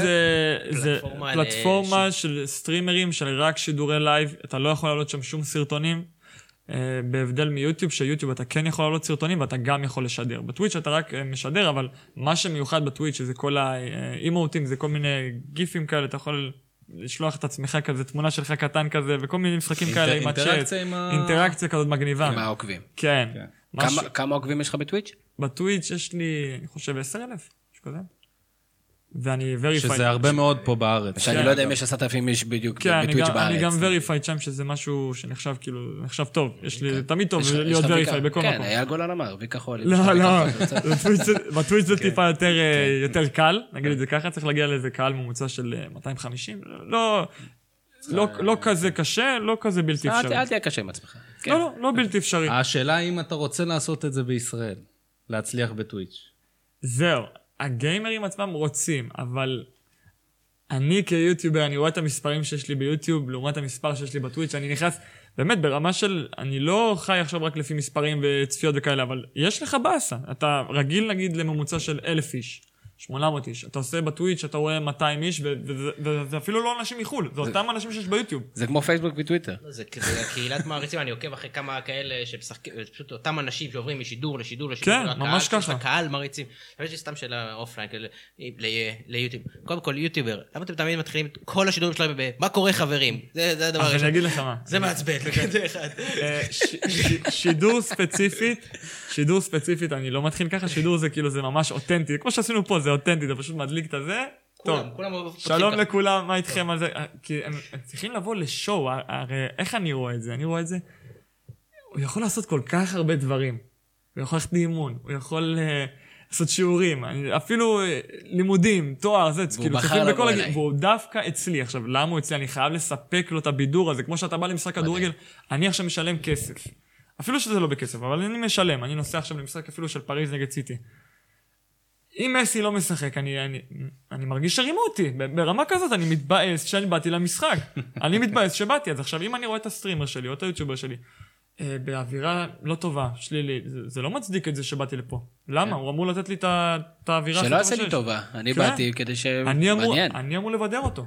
אני אמור לתת לו את העניין הכי... הוא לא סתם, הוא בחר בי כאילו. וואו, חזק מאוד. בוא נדבר קצת על האתגרים, ואני מניח, רוביק, שהייתה... היה, היה סיבה שהחלטתם אה, לשתף אה, באקוסיסטם שלכם גם כן אה, פסיכולוגים, וגם כן אנשים שיכולו לדבר. בוא תספר קצת איך זה נראה מהצד שלכם. אני מניח שאו שהקדמתם תרופה למכה, או שחוויתם או נכוויתם בסיטואציות כאלה ואחרות. אוקיי, אז אני אסביר. בסופו של דבר, הגיימרים, הם יושבים, כמו שאנחנו יושבים פה, יושבים על הכיסא, מול מחשב, קרוב לשמונה שעות. עכשיו, זה לא לשבת ו- ו- ולהסתכל סרטונים ביוטיוב. זה לשבת עם, עם מקלדת ועכבר ואוזניות ולדבר ה- כאילו, לדבר עם הקבוצה שלך, לשחק, להפעיל את הראש, להפעיל את המחשבות, ל- להיכנס ל zone מסוים. וזה לעשות את זה בחמש ימים בשבוע, כמובן יש להם ימי את הסופ"ש שהם נחים בו, אבל חמש ימים בשבוע לעשות את זה כל יום, כל יום מהבית שלך. זה אגב, זה הם לא יוצאים מהבית, הם עושים את זה בבית שלהם. זה, זה challenging, זה משהו שהוא לא קל לעשות, לא כל אחד יכול לעשות, לא כל אחד יכול להיות גיימר מקצועי. אה, זה משהו שאתה, קודם כל צריך שיהיה לך איזשהו כישרון מסוים. אתה צריך ש, אה, להצליח במה שאתה עושה, כדי שבכלל יסתכלו על מה, מה אתה עושה, אה, כאילו, האם אתה טוב או לא טוב, אתה, אתה צריך להיות טוב בשביל לקבל את הקהל הזה ש, שיאהב את מה שאתה עושה. אה, במיוחד קבוצות מקצועיות שיסתכלו עליך ויגידו, בואנה, הוא פוטנציאל אדיר לקבוצה שלי. אה, אז זה, זה סגנון חיים, זה אורח חיים שהוא הוא, הוא קשה, הוא לא קל, אה, ובשביל זה החלטנו לערב פסיכולוג של, שבא מהעולם של הספורט, ושילבנו אותו לספורט האלקטרוני. עם האלמנטים שקיימים בעולם לספורט אלקטרוני, איך יוצאים, איך, איך בונים איזשהו כוח מנטלי פה חזק, שאותו גיימר, שהוא יגיע לאותו טורניר אחרי שבוע שלם של אימונים, והוא יגיע מפוקס למטרה, ובאמת, עכשיו טורנירים זה לא עכשיו שעה וסיימנו. טורניר יכול להמשיך 6-7 שעות ביום, straight, לא בלי, עם מנוחה של אולי 10 דקות בין שעה לשעה. שזה מטורף, זה, זה, אתה צריך שהתזונה שלך תהיה כל כך נכונה, שאתה תהיה בפוקוס במשחק, וזה חלק מה... חלק מהתוכנית שלו, זה גם התזונה של השחקנים, זה לא רק הפעילות הגופנית, ו- והלקום בבוקר, ולשבת לעשות מדיט... מדיטציה של קרוב ל-30 דקות, להתאפס רגע לפני שמתחיל היום שלך, אה, באמת לבוא ולקחת את היום הזה בצורה חיובית. באמת לבנות את היום שלך בצורה חיובית, שאתה יוצא, אתה אומר, אוקיי, היום יש לי היום שבע שעות, שמונה שעות של אימונים, ואז יש לי עוד שיחה עם המאמן, ווואלה, זהו, איזה, אני כאילו בא ליום הזה בכיף, אני בא ליום הזה סופר פוזיטיבי, וזה, שוב, הקבוצה צריכה את האנשים האלה. הם צריכים שיהיה איתם, השחקנים שמשחקים באותה קבוצה, כולם צריכים להיות פוזיטיביים, כולם צריכים להיות, ב, אה, חיוביים לדבר הזה, ואם מישהו שהוא קצת אה, נבלע לעצמו ופתאום אה, הוא עובר איזושהי תקופה קשה, אז כולם צריכים להרים אותו. זה ממש כמו משפחה, ש, ש, ממש בתוך מש- משפחה שבתוך קבוצה, כאילו. תמיר, אני, אם הקבוצה שלי מפסידה משחק, אני יומיים לא אוכל. תסביר לי שנייה מה עובר עליך, אתה יודע, בתור מישהו שאתה מחזיק מעצמך שחקן, יש לך ציפיות, יש כסף גדול על השולחן, יש תהילה, חשיפה, עוקבים, הכל גדול, בטח בעולם בקהילה שלכם, וגם עולם תחרותי. לדעתך יש מישהו כן. מהקבוצה שלך שהצליח. אז אני, אני אתייחס... איך ממננים את זה? אוקיי, שאלה טובה גם, קודם כל. תודה. אני אתייחס גם למה שאני עושה עכשיו, וגם למה שהייתי עושה בעבר. כשהייתי משחק, וכמו שהוא אמר שצריך להתאמן הרבה שעות, וכל משחק זה בשעות שלו. יש משחקים שצריך יותר להתאמן, יש משחקים שצריך פחות. בפיפ"א ספציפית זה עניין של תקופות. נגיד בוולורנט או ב-CS או משחקי יריות, בדרך כלל אתה צריך כל הזמן להיות חד, כל הזמן, כל הזמן להתאמן, כל הזמן לשפר את ה-KD, את האחוזי יריות שלך, כל, כל הדברים האלה, אתה חייב להיות כל הזמן חד ובעניינים. בפיפ"א זה בהתאם לתחרות. זאת אומרת שאתה, כשיוצא משחק חדש, אתה צריך, מה שטוב בעיקר בשחקן שהוא ממש כישרוני בזה, אני למשל מזהה יותר מהר משאר האנשים מה טוב למשחק עצמו ומה פחות טוב. אוקיי, הגול הזה עובד יותר מהר מה- משאר הגולים. אז שחקן טוב מזהה את זה יותר מהר משחקן ממוצע. הוא לא צריך לשבת, אה, להתאמן, איך אני אסביר את זה? הוא צריך לשבת ולהתאמן ביום ש... בשבוע של תחרות, הוא צריך לפחות לדעתי שבועיים מראש להתאמן, כמו שהוא אמר, 4, 5 שעות, 7 שעות. אבל לאורך כל השנה, אני לא צריך עכשיו אה, להתאמן יום-יום שהתחרות שלי נגיד עוד חודשיים. אני, אני עדיין חד, ב... זה, בעיריות זה יותר רלוונטי נגיד. ועדיין, איך אתה מתמודד עם הפסדים? האם זהו. המעטפת הזאת, או לפני שהייתה לא, לא, לא, המעטפת הזאת... המעטפת הזאת... אה. בדיוק, כן. בדיוק, האם יש לפני ואחרי, או שבסדר, אתה יודע, גם לפעמים יש שחקני כדורגל שאומרים, בסדר, טקטיקה שמקטיקה. כן. אני מתייחס תמיד אה, לפיפא, כי ביריות זה בדרך כלל זה קבוצתי, אז יש להם את החבר'ה שלהם, הם אוספים אותם. בפיפא אתה די לבד, אתה, אתה יודע איך לאסוף את עצמך, אתה יודע אה, איך אתה קם מזה. כולם יודעים לאסוף את עצמם? לא. בדיוק, זה נשמע לא. לי אתגר אה, רציני דווקא. בדרך כלל בפיפא זה משחק ממש של עשר דקות שקובע לך הכל. זה ממש עשר דקות שאתה בריכוז של אותו רגע, ממש, אתה, אתה יכול לראות את אותו טעות שעשית עשרים פעם, ואתה אומר, טוב, איך עשיתי את זה? איך אני, למה עשיתי את זה? למה? אבל כמו התאמנתי של שבועיים. בשביל הדבר כמו הזה. הגנה של מכבי. נכון.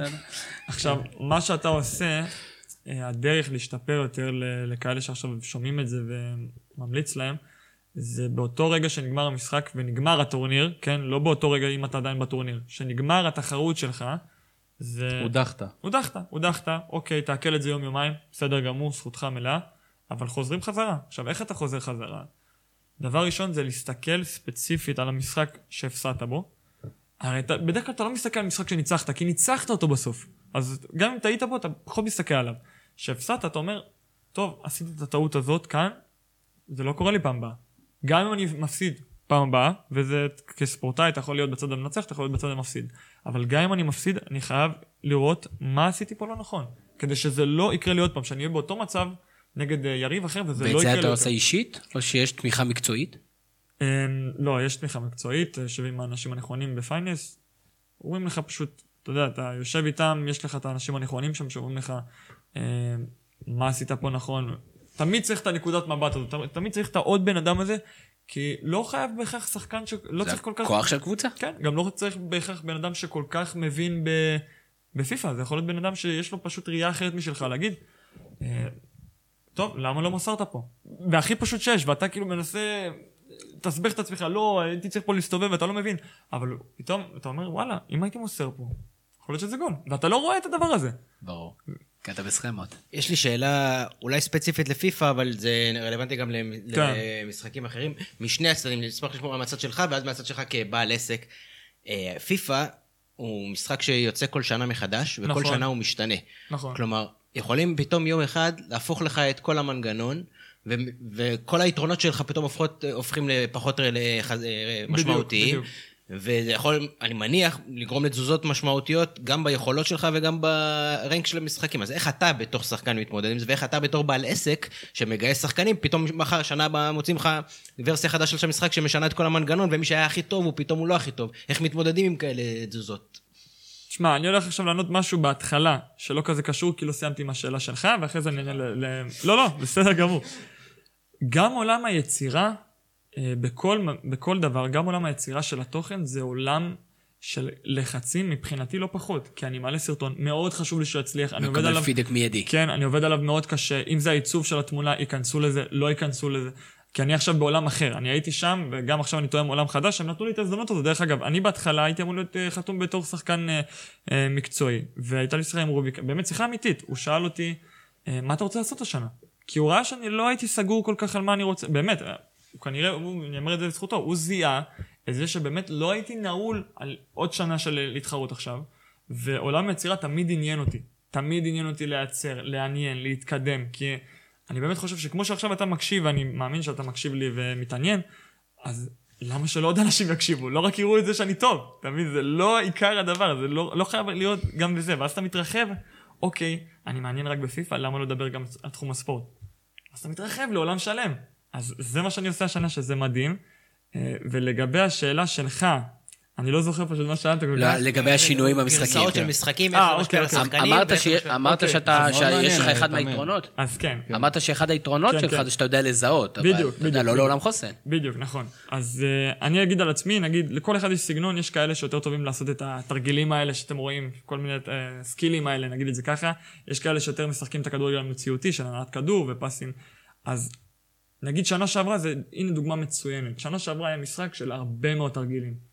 צריך, אם אתה שולט בסטיק ואתה יודע לעשות את התרגילים בטיימינג הנכון, בזמן הנכון, אתה תהיה בהרבה יותר טוב מהשאר. השנה אתה צריך להיות הרבה יותר סבלני עם הכדור. אז uh, נגיד על עצמי, שנה שעברה הייתה לי שנה uh, פחות טובה, כי אני פחות טוב עם התרגילים, אני יותר, אני כל כך רואה כל כך הרבה משחקים בכדורגל, העולם הוא שם, אני כל כך אוהב לעשות את מה שאני עושה בפיפא, לעשות כמה שיותר קרוב לכדורגל המציאותי. אז חשוב לי הפסים, הראיית משחק, העקיפות. הרי יש את זה, יש את זה ב- בעולם הווירטואלי, יש, אם אתה, אתה יכול לשחק ככה. זאת אומרת, ככה בנו את המשחק. יש בו המון. יש בו המון באגים. אני אשמח גם לשמוע את כאילו, הצד של ה business, כי כן.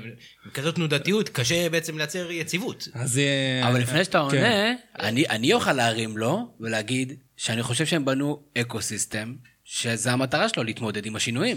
יפה, לי אני, אני, זה. ארחיב על אם זה. הבנתי. ב- זה בול, אה, קיצרת את מה שאני הולך להגיד עכשיו בעשר דקות ב- בשנייה אחת, נכון, אבל... אתה יודע, זמן אוקיי. הסכם.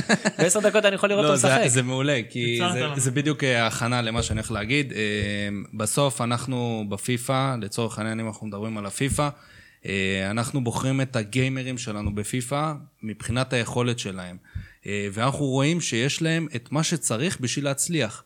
עכשיו, אם יוצא עדכון במשחק, שהעדכון הזה גורם לה- להנעת הכדור להיות הרבה יותר איטית ממה שהיה, לא הרבה יותר, אבל טיפה, טיפה המכניקה של המשחק משתנה, אה, אה, אז אותו הגיימר שלנו צריך לבוא ולהתמודד עם הדבר הזה. זה, זה, ככה, זה ככה תמיד היה בפיפא. פיפא כל שנה הם שינו דברים, משנים דברים, מזיזים דברים. פעם זה יותר טוב, פעם זה פחות טוב, אבל הגיימרים המקצועיים שלך צריכים להתמודד עם זה. זה, זה, זה חלק מה, מה-day to day שלהם. ויש להם את התמיכה המקצועית, ויש להם את הפסיכולוג, יש להם את כל מה ש... שיתמודד עם יש זה, להם את... ו- שוב, המעטפת, יש להם תמיד את המעטפת. אבל הם, בתור הגיימרים, בסוף, אה, תמיר ציין את זה נכון, שבפיפא הם אינדיבידואלים לעצמם. הגי... ה- אותו שחקן פיפא, הוא נרשם לטורניר, הוא הולך לשחק את הטורניר, אין לו איתו את הקבוצה שלו. הוא לבד נכנס עם השלט לשחק מול הבחור, לצורך העניין מפרנקפורט עם השלט. הוא לבד, והוא צריך להיכנס למשחק הזה עם, אה, ברמה מנטלית עם עצמו. שאם הוא, הוא עכשיו אה, מפסיד 1-0, הוא צריך להוציא את עצמו מה, מה, מהדבר הזה. אבל הוא, הוא לבד עם עצמו. וזה משהו שיפה מאוד לגיימרים בפיפא, שהם יודעים להתמודד, להתמודד עם, עם הדברים האלה באופן עצמאי, בלי שיש להם איזשהו מאמן מאחורה, או איזשהו פסיכולוג, כי הפסיכולוגים לא יושבים איתם בטורנירים, ותעשה ככה ותעשה ככה. זה, יש להם את הסשנים שלהם פעם בשבוע, פעמיים בשבוע. אז כל המסגרת התחרותית הם לבד עם עצמם, כמובן במסגרת ומעטפת אה, נכונה.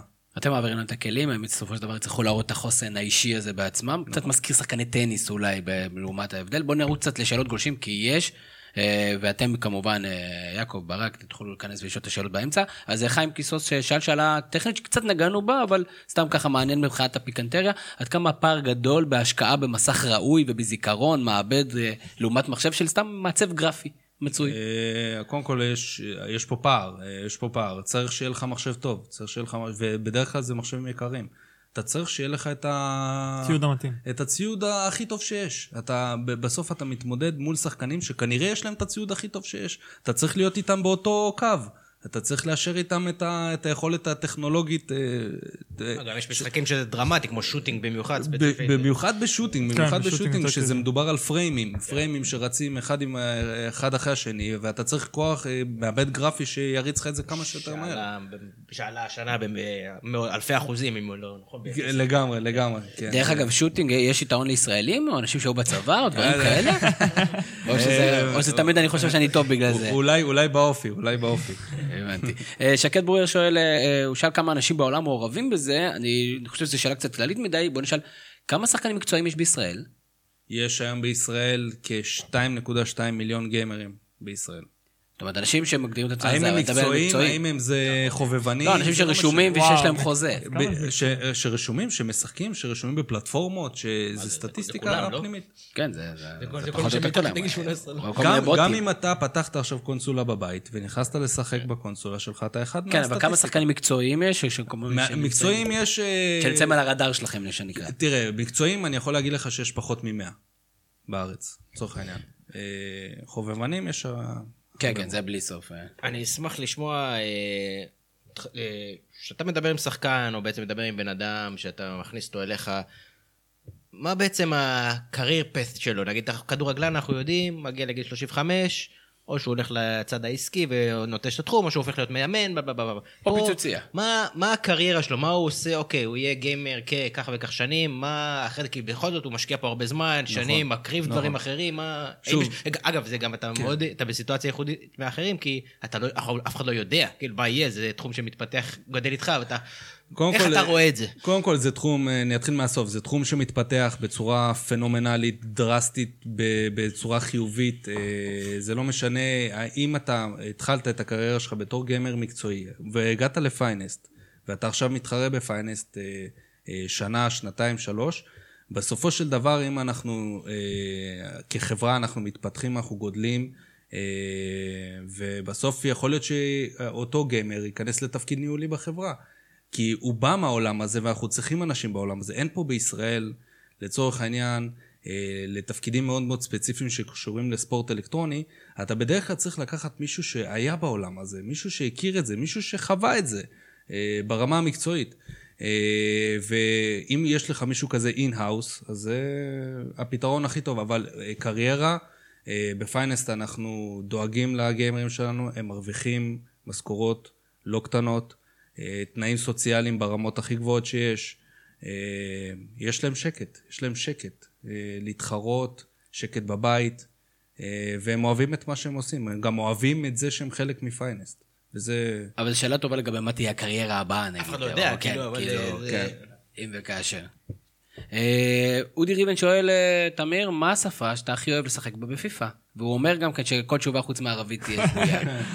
לא, אני קלאסי, אנגלית. קלאסי. יפה. אה, עוז אדלר שואל, אה, אה, בקשר לאימונים, האם מתבצעים אימונים מעבר לגיימפליי עצמו, כמו זמני תגובה או שיפור יכולת, ריכוז לאורך זמן וכולי? או שכאילו האימון הוא פשוט לשחק? אני מבחינתי, גם רוביק אמר את זה, גם לצאת החוצה ולאוורר את עצמי. אפילו לצאת לאיזה ריצה קלה, לאוורר את הראש. כי פה אתה הרבה על המחשבות של אותו שנייה. זה כל כך קשה באותו שנייה לתת את הפס הנכון, את הרגע הנכון, את כל הדברים האלה, בצורה כל כך, עם, כל כך הרבה מיומנות. אז גם לצאת החוצה, לעשות איזה פעילות ספורטיבית זה חשוב. אתה מגיע לאימון עצמו, לאימון עצמו, אתה מגיע למשחק, אתה פותח אותו. אמ, אני בעד רק לשחק כל הזמן נגד שחקנים מקצועיים, כל הזמן פשוט להריץ עוד ועוד במשחקים, כי אתה נשאר ברמה הזאת. אין לי מה לשחק עם שחקן קז'ואל, כאילו לבן אדם שמתחרה, אין לו מה לשחק עם שחקן קז'ואל, זה לא יקדם אותו. אתה צריך לשחק מול מישהו שיותר טוב ממך. הלוואי, נגיד לצורך העניין של מכבי תל אביב, הלוואי והייתה להם את האופציה לשחק מול שכתר כל יום. תחשוב על זה, זה רק יקדם את מכבי תל אביב, אז פה הגיימר. יש לו את האופציה לשחק עם שחקנים, בזכות כל הפלטפורמות של הרשתות החברתיות, הטוויטר, היוטיוב, אתה יכול לפרסם את עצמך. טוב, מי רוצה משחק? נכנס מישהו שבמקרה מדורג יותר טוב ממך, מצוין. רק אתה מרוויח מזה. הוא לאט לאט, אולי הוא יבין שאתה כנראה פחות טוב וקלטת אותו טוב, יבוא מישהו אחר. זה הכל בסדר. וגם אמרת, יוגה ודברים אחרים שממש לא gameplay רציני. לברוח כמה שיותר, כן. אני אשמח קצת לשמוע, אולי זה לא פחות בעולם המקצועי, אבל דווקא על כל עולם, גם הפיפ"א אבל גם גיימינג באופן כללי, אני מניח שזה כן. קורה. לכל הצד, אני קורא לו quote unquote במרכאות, אה, האפל של הדבר הזה. אה, אני שומע, הופתעתי אגב, אבל שם, אני, ככל שנכנסתי לזה, שמעתי שיש עולם שחור של אנשים שמתמכרים לזה, אנשים שזורקים המון המון המון המון כסף, כי המשחק באופן, אה, הוא מושך אותך לתוך הדבר הזה. לשלם עוד ועוד כסף, אנשים משקיעים. סכומים שאין להם, אנשים נכנסים לדיכאונות מזה, אני אשמח לשמוע איך, אתה מכיר, איך אתה אני פוגש מכיר, את זה, איך, ו- מה אפשר לעשות נגד הדברים האלה, אני- כי אז- יש צד פחות טוב גם ל... לכל לדבר הזה. דבר, כל דבר. יש uh, צד טוב יותר ופחות טוב.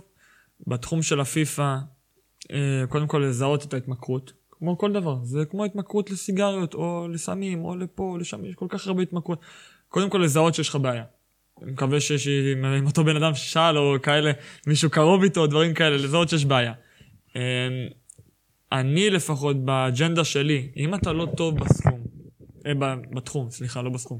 אם אתה לא טוב בזה, אה, ואין לך איזה קבוצה שמממנת אותך, אז תן לזה שנה אחת. אוקיי, אני משקיע איקס כסף, ואני משקיע על עצמי ב- בידיעה שיש לי את הכסף להחזיר אותו. אם לא, אל תעשה את זה מלכתחילה. זה לא עניין של... כמו שרוביק התחיל את Finest, הוא פיתח את ה... היה לו תוכנית שהוא פיתח אותה לפני שהוא יצא קדימה. אתה לא ישר קופץ ומוציא 20 אלף שקל בלי... בידיעה שכנראה אולי לא יחזור לי הכסף, או... אתה לא חושב ככה, זה נראה לי לא, לא הגיוני. עכשיו, אני בתחילת הדרך אני שלי... רק אוסיף לזה, תמיר, שהטסתי אותם ליוון, שסיפרתי בהתחלה, הם אה, החזירו את ההשקעה. כן. לצורך העניין. אה, החזירו את ההשקעה, ו- וזה היה, זה בדיוק על מה שתמיר מדבר פה. זה, זה ממש אה, אחד לאחד. אז אני חושב שהמסר פה, שוב, אנחנו מציגים פה אנשים ש, שהצליחו, ובעזרת השם ימשיכו להצליח, וגם מתייחסים לדבר הזה בצורה מאוד מאוד צנועה ובעיניים, ומבינים- את העליות ואת המורדות, וזה באמת מאוד מאוד מרשים אותי. אני לא הכרתי את כל הנושא של האקוסיסטם הזה, אבל כן, יש אזורים, וגם צריך להבחין בזה, זאת אומרת, אנשים שמשקיעים סכומי כסף מאוד מאוד גדולים, מה שנקרא, תהיו חברים, תהיו קשובים לדברים האלה, אני, מאוד אני רק מאוד אה, חשוב. אני אשמח להוסיף משהו קטן. בטח. אני עדיין, זה יישמע צנוע וזה, אני עדיין לא חושב שהיה לנו את ההתפוצצות הגדולה. אני עדיין לא חושב שהגענו לדבר הזה. אני פשוט, אנחנו בשלב, אני לפחות, ואני חושב שגם רוביק, אנחנו בשלב שאנחנו עכשיו בקטע של ההכרת תודה של מה שעשינו, איפה אנחנו נמצאים. כי אני מאוד מעריך את מה שאני נמצא, אה, בארגון שאני נמצא, במקום שאני נמצא, והוא מאוד מעריך את זה שהוא הצליח ממש לעזוב את העבודה שלו, להקים את הדבר הזה. אנחנו עוד לא בשלב שהתפוצצנו עכשיו למשהו, כי הוא לא סתם הוא רוצה להתרחב עוד לא, לחו"ל. עוד לא. עוד לא שם. עוד לא שם. אני יש לי שאלה, שאלה לתמיר, אה, בתור אה, חובב פיפא, אז יש לי בעצם אה, שתי שאלות. אחד, אם יש כזה, יודע שהפיפא יוצאת בסוף ספטמבר, אם יש, ואמרנו זה משתנה, אם יש איזה תקופת הסתגלות, זאת אומרת מספטמבר עד נובמבר אין טורנירים, או שכאילו, איך שיצא טובה. פיפא, אתה חייב לעשות טורניר עם המשחק החדש שאתה לא כזה מכיר אותו. והשאלה השנייה, אם בטורנירים, איך אתה מתחרה? זאת אומרת, אתה בוחר קבוצה, אתה משחק עם הקבוצת Ultimate שלך, אה, עם איזה קבוצה אתה מתחרה? אוקיי, אז שתי שאלות מצוינות, כי אני מבין שרוב הקהל באמת לא יודע מה זה, מה זה Ultimate, מה זה קבוצה רגילה, מה זה... אז uh, לגבי תקופת הסתגלות, בואו נתייחס קודם לשאלה הראשונה. Um, בדרך כלל נותנים לך משהו כמו איזה חודש וחצי, להבין מה מומי, מה זה המשחק הזה, נכנסנו למשחק חדש לגמרי, אתה לא יודע מה קורה פה. אז נותנים לך את ההסתגלות הזאת, נגיד יום שבת הזה לגיימרים של Finest ולכל השחקנים מתחיל התחרות הראשונה, הנה אנחנו כמעט בדצמבר, הרבה זמן, המשחק יצא בסוף uh, מספיק מכובד לפי דעתי. Uh, תחרות שמתאמנים עליה הרבה מאוד זמן לקראת התחרות חשובה מאוד. ואתה גם לא יודע איך אתה לעומת אחרים. כן, אין לך, אתה לא באמת, זה למה אני הכי אוהב את התקופה הזאת של תחרות ראשוניות לאנשים, כי אתה, שם אתה רואה, אוקיי, איפה אני ביחס לעולם? אני בטופ ה-50, אני בטופ 100, אני בטופ 20, אני הכי טוב. עכשיו, תחרות זה משהו, זה, לגיימר זה יום עצום, הוא קם בבוקר, והחיים שלו יכולים להשתנות ביום אחד, כאילו, ממש ביום אחד, אם הוא ייתן טורניר את חייו. אה, אני לא רוצה למכור לאנשים חלומות עכשיו, כל אחד יקום יהיה גיימר. לא, ממש לא. אבל כשאתה תחת מעטפת, וב Finest יש מעטפת, ועוד כל מיני קבוצות בעולם, ובישראל יש כל מיני קבוצות. כשיש לך את המעטפת, אז אתה כבר יותר בכיוון של לחלום למשהו. אם אתה לבד, אתה פחות חושב על משהו, ולגבי אולטימט או קבוצה רגילה, אה, אולטימט זה, אתה, זה מסובך להסביר את זה, זה קבוצה כזאת שאתה צריך להקים אותה אה, לבד לגמרי, אתה צריך, המשחק לצערנו צריך לשלם כסף כדי להצליח בו, זו שיטה מאוד מאוד עצובה והלוואי שזה לא היה ככה. אתה קונה בעצם את השחקנים שלך בזכות אה, חבילות, אתה, קונה, אתה שם כסף מסוים, אתה קונה את השחקן שלך, לא קבוצות רגילות, הכל הולך דרך האונליין והרשת, זה כבר, פעם זה היה ככה, וזה היה פשוט תחום שלא עניין אף אחד. זה לא עניין את הקהל שזה ריאל מדריד נגד ריאל מדריד, עם כל הכבוד, זה כאילו... גם הזכויות שידור, גם EA עצמם רוצים להרוויח עליך שזה כאילו... הקהל עצמו, הרי צופים בתחרות הזאת אלפי אנשים. לא רק בזה, בכל משחק. רוצים להרוויח עליך גם, לא רק שאתה תרוויח משהו. ברור. אז התחום הזה של האולטימט, אה, אתה...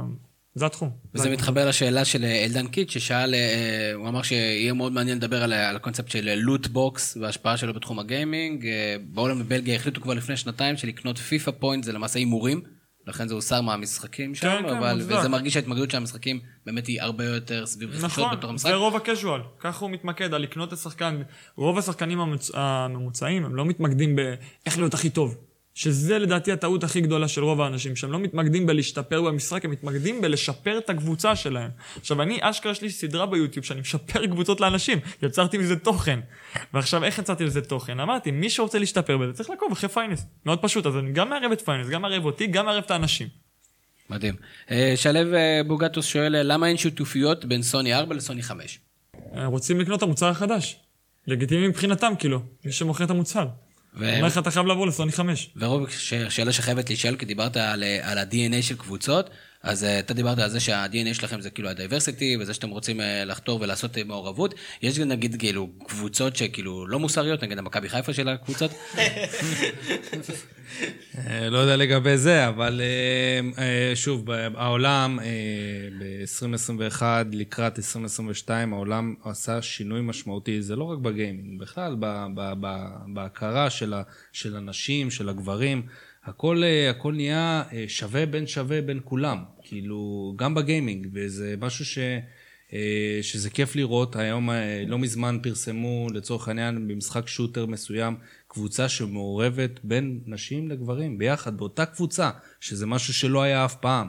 אה, למה לא בעצם? כאילו, כן, ההבדלים כאילו, הוא- אין פה הבדלים פיזיים. אין פה הבדלים, פשוט אין הרבה גיימריות, בגלל שזה תחום שכביכול מוגדר, במרכאות אני אומר, רק לגברים, זה לא נכון, רק לבנים, גברים, זה לא, זה משהו שהוא, הוא, זה, התפיסה הזאת היא משתנה עכשיו בעולם, וזה משהו שאנחנו בפיינסט דואגים לשנות.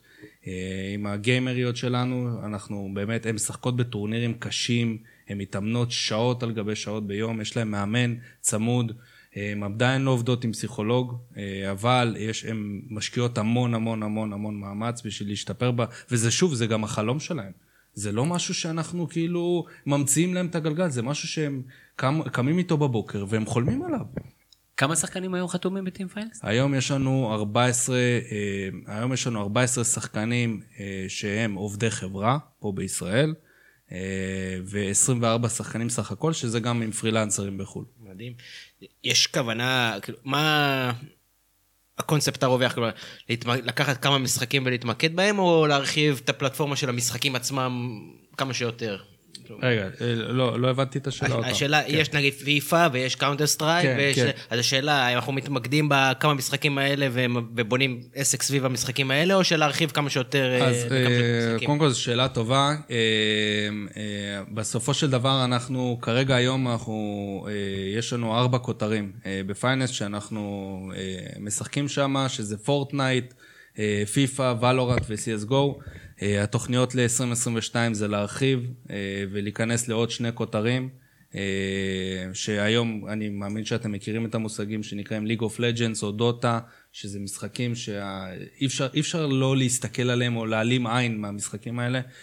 זה משהו שאנחנו מאוד רוצים, ובתקווה שאנחנו, בסוף אנחנו חייבים לשמור על ה-DNA שלנו בקבוצה, וזה אומר לשלב גיימרים ישראלים ביחד עם אירופאים. הקבוצות שלנו הן צריכות להיות עם ישראלים. אנחנו צריכים שיהיה לנו את, את הדם הישראלי הזה בקבוצה, אה, כי זה משהו שהוא מאוד מאוד חשוב לנו לוקאלית. אנחנו בסופו של דבר מצליחים באירופה, הקבוצות שלנו, אנחנו אה, משלבים בין ישראלים לאירופאים, אבל חשוב לנו שתמיד יהיה את האוטוריטה הישראלית בתוך הקבוצה. זאת אומרת, בשונה ממכבי כדורסל.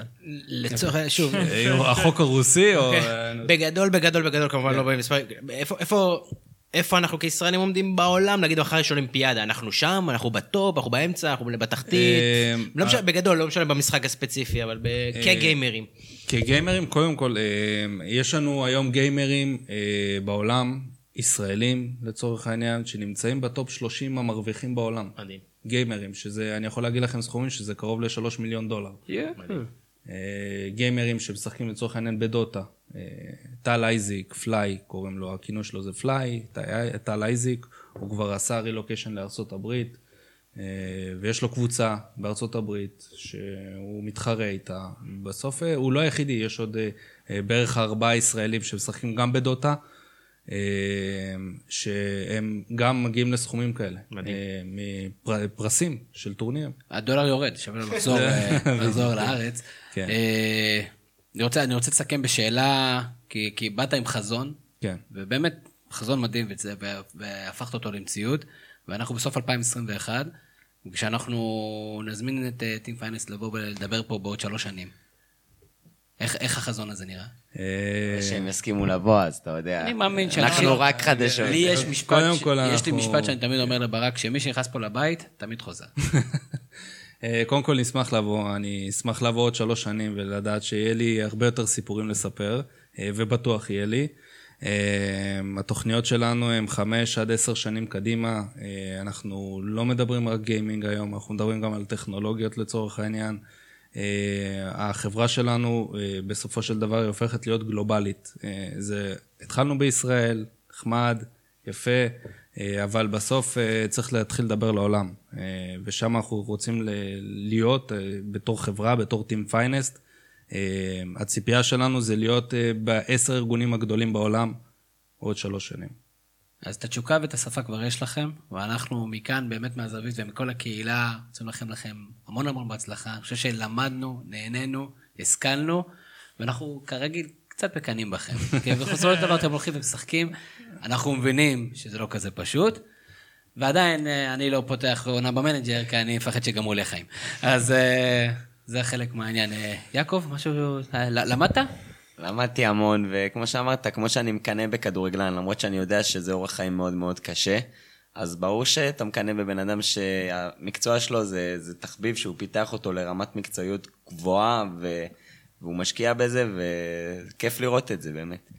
אני באופן כללי מקנא באנשים, לא מקנא, אני מעריך אנשים שעושים את מה שהם אוהבים. זה... אין הרבה כאלה כמו שחושבים, כאילו, זה... הרבה פחות ממה שאנשים כן. חושבים. אתה מפחד לעשות את מה שאתה אוהב, אה, כי לא תמיד זה משתלם. אה, אבל אה, צריך, בחיים אתה חייב לקחת סיכונים. אם לא, אז למה? למה לא? אני חושב שיש לנו את זה. יפה. רוביק, תמיר, תודה רבה שבאת. אה, יעקב ליפשיץ, יצאת גאון, כי הנה, פגעת בול. אה, כרגע רוצה להודות לברק קורן על כל ההפקה, ואתם לא יודעים כמה ברק התלהב מהפרק הזה. באמת. כמה הוא התלהב מהפרק הזה, וכל פעם הוא מתכתב, והיה לנו שבועות קשים בעבודה, וכל פעם אמרנו, לא משנה מה, אנחנו עושים את הפרק הזה כי הוא סופר מעניין, ובאמת, אני, אני בטוח שאנחנו עוד שנה, שנתיים, שלוש, נבוא ונגיד, מה, רוביק ותמיר, הם היו אצלי בבית, על מה אתה מדבר? אז באמת, שיהיה לכם המון המון בהצלחה. תודה רבה. אה, כרגיל, אה, לכו, תירשמו, עניינים, תספרו לאנשים על הפרק הזה ובכלל על דברים שאנחנו עושים. אה, אני הייתי תמיר זוארץ, שיהיה לכם המשך ערב. נהדר.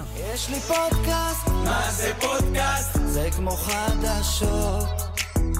יש לי פודקאסט, מה זה פודקאסט? זה כמו חדשות.